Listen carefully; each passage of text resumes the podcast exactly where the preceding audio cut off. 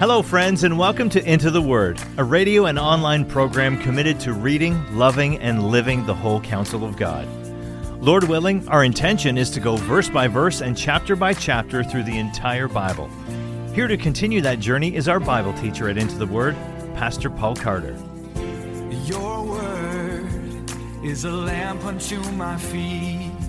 If you have your Bible with you, I'd love you to open it now to 2 Corinthians chapter 6. Some commentaries include verses 1 to 2 of chapter 6 with the material covered at the end of chapter 5. So, Paul Barnett, for example, in the New International Commentary on the New Testament, treats all of chapter 5, verse 18 through chapter 6, verse 2 under the heading God's Appeal through His Minister. And there's some sense in that. Listen again to the closing words of the last chapter. Paul says, Therefore, we are ambassadors for Christ God making his appeal through us. We implore you, on behalf of Christ, be reconciled to God. For our sake, he made him to be sin who knew no sin, so that in him we might become the righteousness of God. Closed quote. That's 2 Corinthians 5 20 to 21. Now listen to the first verse in chapter 6.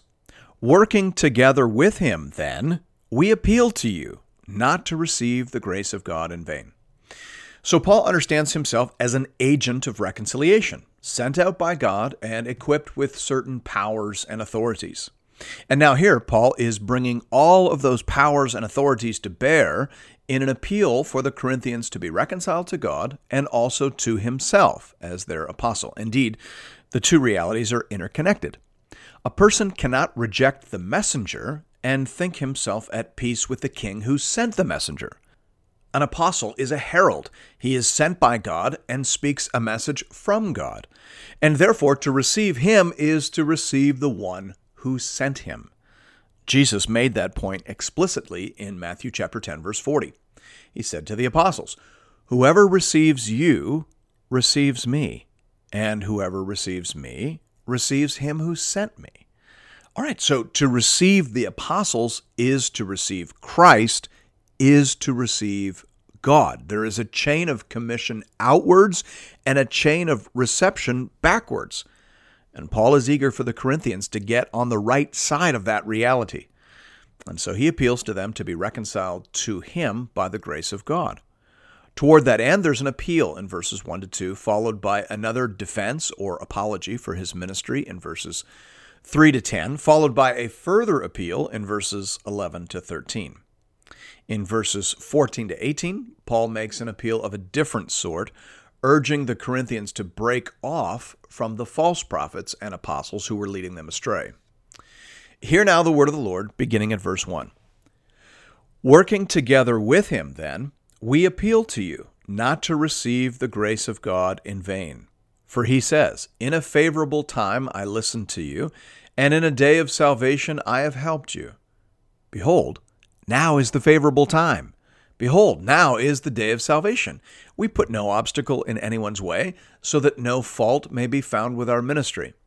But as servants of God, we commend ourselves in every way by great endurance in afflictions, hardships, calamities, beatings, imprisonments, riots, labors, sleepless nights, hunger, by purity, knowledge, patience, kindness, the Holy Spirit, genuine love, by truthful speech and the power of God, with the weapons of righteousness for the right hand and for the left, through honor and dishonor, through slander and praise. We are treated as impostors and yet are true, as unknown and yet well known, as dying and behold we live, as punished and yet not killed, as sorrowful yet always rejoicing, as poor yet making many rich, as having nothing yet possessing everything. We have spoken freely to you, Corinthians. Our heart is wide open. You are not restricted by us, but you are restricted in your own affections. In return, I speak as to children, widen your hearts also. Now, it's interesting to note here that Paul goes back and forth in terms of addressing the Corinthians as believers and as unbelievers. In these verses, he appeals to them and says, now is the day of salvation. He is telling them that they're at a crossroads. If they reject the apostolic gospel, if they turn away from a gospel that includes suffering and that allots significant space to frailty and lowliness in favor of a made up gospel of power, glory, and prosperity, then all will be lost. So turn, come, now is the day of salvation. But then in verse 14, he refers to them as believers and warns them not to be unequally yoked with unbelievers. So, which is it? Does Paul think these people are in or out? And the sense you get is that he sees them as believers, provided they respond as they should, and provided they continue on in the path he has put them on. And to be clear, it isn't that responding to him appropriately will make them saved. It seems rather that if they are saved, they will respond the way they should, and they will carry on until the end whereas the unbelievers among them will likely rebel and wander away into ruin. In that sense, Paul sounds a lot like Jesus, who said, My sheep hear my voice, and they follow me, John 10 27. And the one who endures to the end will be saved, Matthew 10 22. So, same idea. Paul makes his appeal in verse 2 in words borrowed from Isaiah 49, verse 8. That's an excerpt from the second servant song. In the original context, those words referred to God's deliverance of the people from exile in Babylon. Let's go, the Lord says. Up, pack, move. Today is the day of salvation. I'm opening the doors of the prison and setting the captives free. The return from exile was a picture or an illustration of salvation. And Paul now is identifying his own ministry with that voice in Isaiah 49 8. He is saying, Today is the day of salvation. Up, pack, move. In Christ, the Lord has opened the prison doors and set us free. So let's go. Follow me on the road that leads out of Babylon and toward home. And therefore, to reject Paul's invitation is to place oneself outside the sphere of God's saving work. And why would you do that? Paul asks. After all, we've put no obstacle in anyone's way. There is nothing discordant or incongruent in terms of our testimony and ministry. We've shown in every way that we are trustworthy messengers of the Lord. In verses 4 to 10 now, he talks about all the ways that his life and ministry align with and commend the gospel of Jesus Christ. He talks first about all the things he has endured. He mentions nine things in three groupings of three. He talks about afflictions, hardships, and calamities, and then about beatings, imprisonments, and riots, and then lastly about labors, sleepless nights, and hunger. Now, you might think it odd that Paul mentions these things as somehow validating and commending his role as an apostle. But remember, an apostle was supposed to proclaim and illustrate the gospel. An apostle was a representative of Christ, and Jesus said, A disciple is not above his teacher, nor a servant above his master. It is enough for the disciple to be like his teacher, and the servant like his master. If they have called the master of the house Beelzebul, how much more will they malign those of his household? Matthew 10, 24 to 25. Paul begins to speak next about his moral integrity. He mentions purity, knowledge, patience, kindness, the Holy Spirit, genuine love, by truthful speech, and the power of God.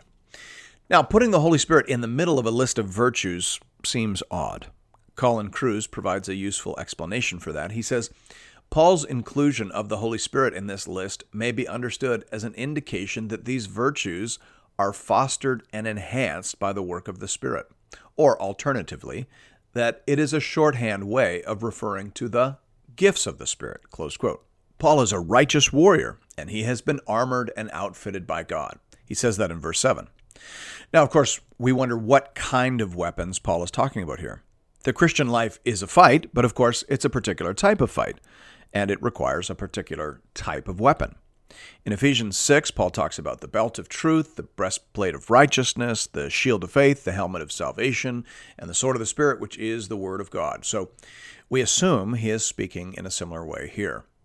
With the armor and weapons given to him by God, Paul has been pressing and hacking his way through all manner of tests and trials in order to faithfully execute his commission. He speaks of nine antitheses almost like he's running the gauntlet of praise on the one hand and slander on the other, of obscurity on the one hand and notoriety on the other. all so as to sink his sword, as it were, into the hearts and minds of men and women. And having done that now with respect to the Corinthians, having pressed through all manner of obstacles and misunderstandings, so as to clearly present them with a true picture of the real and saving gospel with which he has been entrusted, Paul now invites them to respond appropriately. And thus he makes his final appeal to them in verses 11 to 13. Our hearts are open to you. Now open your hearts wide to us. Now, I can't help but wonder if this was the text in John Bunyan's mind when he created that memorable scene in Pilgrim's Progress. Do you know the one I mean? Christian was spending some time in the house of interpreter, and while there, he was shown a variety of visions which were given to explain the nature of the Christian life. One of those visions reflects precisely what we're talking about here. Bunyan tells the story this way He says, Then the interpreter took Christian to a pleasant place with a beautiful, stately palace. Upon the upper balcony, several people, clothed in gold, walked. May we go in? Christian asked. The interpreter led him toward the door of the palace. A large group of men stood around the door, wanting to go in, but not having the courage to go further. Off to the side, a man sat at a table with a book and an inkwell, waiting to take the name of any who entered. In the doorway stood many armored men, resolved to hurt any who attempted to enter the palace. A bold man approached the man at the table and said, Write down my name, sir. With that, the bold man drew his sword, donned his helmet, and fiercely fought his way through the armed men at the door. Finally, he prevailed and entered the palace. Inside, a pleasant voice sang, Come in, come in, eternal glory you shall win. And the man was clothed in fine garments. I know the meaning of that, said Christian. Well, the Apostle Paul obviously knew the meaning of that as well. The Christian life is a war, it is a battle. We have to hack and slash our way through all kinds of tests and trials in order to fulfill our commission and receive our eternal reward. That's the point. That's the point Paul is making. That's the point Bunyan was making. I've been doing that, Paul says. I've been pressing through dangers and difficulties on every side so as to get this message out to as many people as I possibly can. I did that for you. I've been fighting to get this gospel to you. So, what are you going to do with it? That's the question. Now, in verse 14, there is an obvious transition. He's made his appeal, he's explained why he looks so battered and road weary, and now he says, Do not be unequally yoked with unbelievers. For what partnership has righteousness with lawlessness? Or what fellowship has light with darkness? What accord has Christ with Belial? Or what portion does a believer share with an unbeliever? What agreement has the temple of God with idols? For we are the temple of the living God.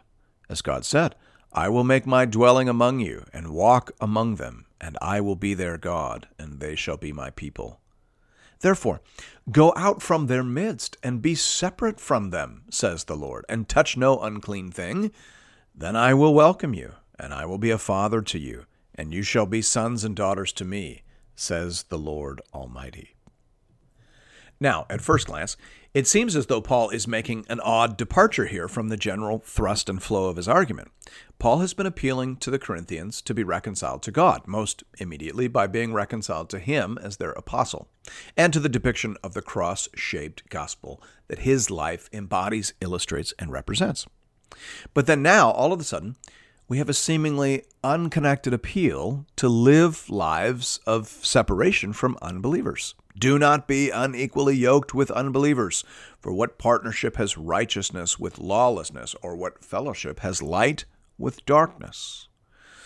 Murray J. Harris refers to this section as a brief digression, and several other commentaries seem to go along the same way.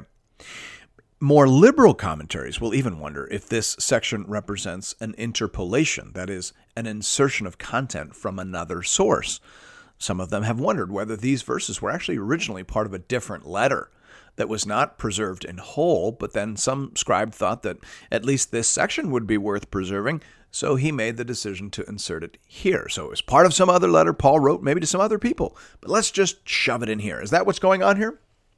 Some scholars, however, do not view this paragraph as in any way discordant with respect to Paul's main theme.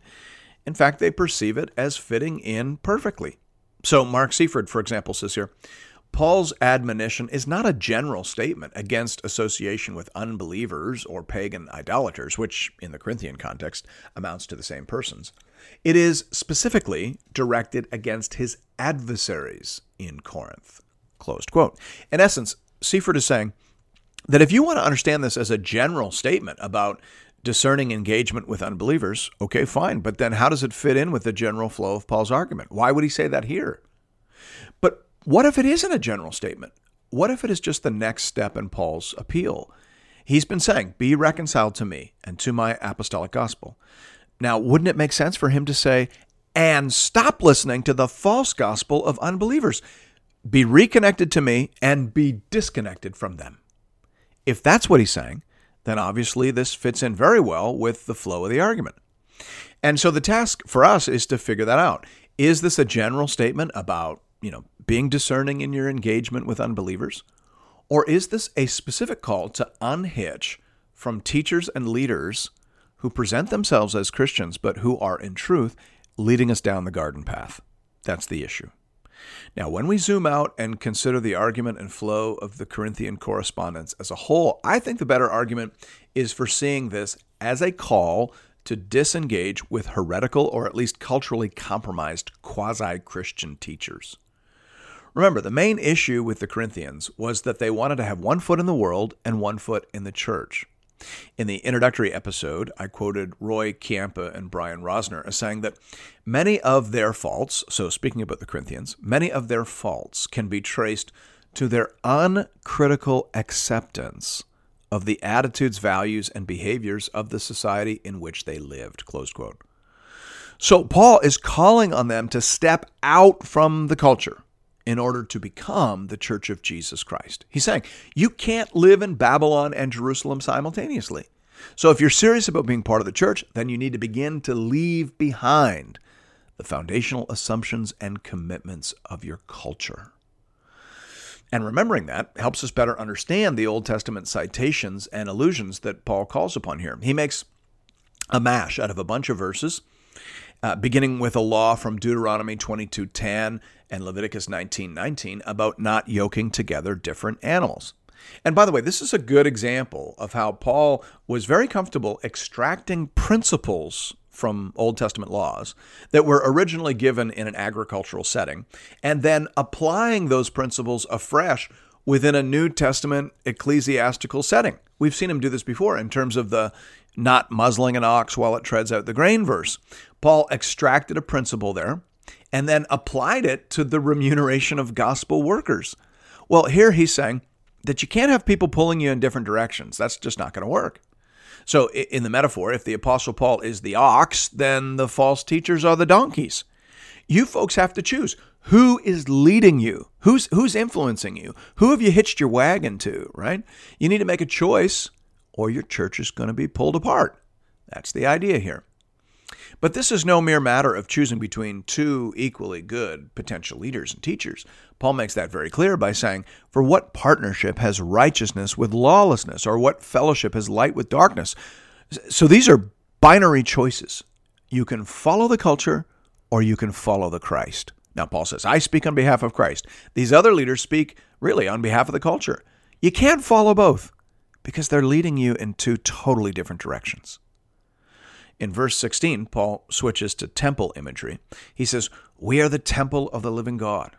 Now, Paul has made this identification before. Twice in 1 Corinthians, he spoke of the church corporately as the temple of God, 1 Corinthians 3 10 to 18, and the believer individually as the temple of God, 1 Corinthians 6 19.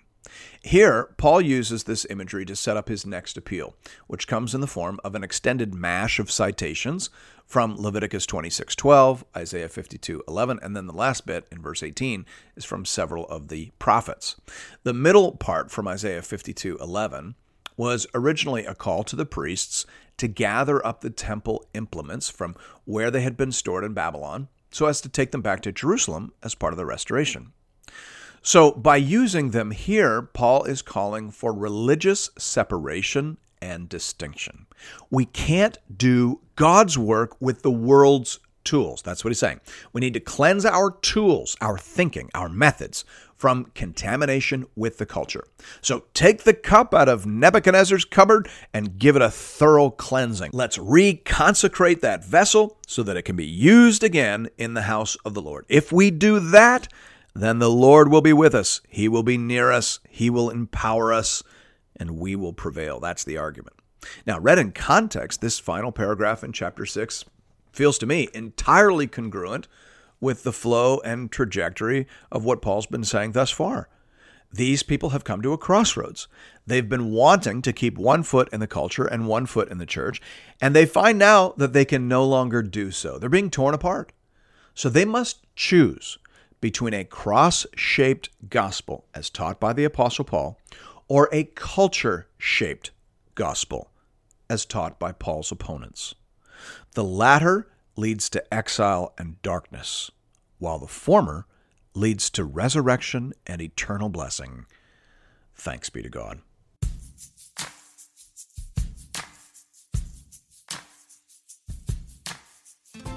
And thank you for listening to another episode of Into the Word. If you've appreciated the Into the Word ministry, I'd like to personally invite you to pay it forward by supporting one of our preferred mission partners. For the remainder of this year, we are highlighting the church planting ministry Mile 1 in St. John's, Newfoundland. Newfoundland is classified as an unreached population, with less than 2% of people identifying as evangelicals. Mile One Ministries is committed to helping healthy churches plant other Bible believing, gospel preaching churches. Here at Into the Word, I only promote ministries that I have firsthand on the ground experience with. Mile One is bearing fruit and is being led and stewarded by people that I know and trust. If you'd like to make a contribution to this important ministry, you can do that by visiting the Into the Word website at intotheword.ca. There are giving options there under the Give tab for both Canadian and American listeners. International listeners are welcome to give as well, though their gifts may not qualify for charitable receipts in their nation. Thank you for considering this method of showing your support for the Into the Word program. And may God alone be glorified. Your word is a lamp unto my feet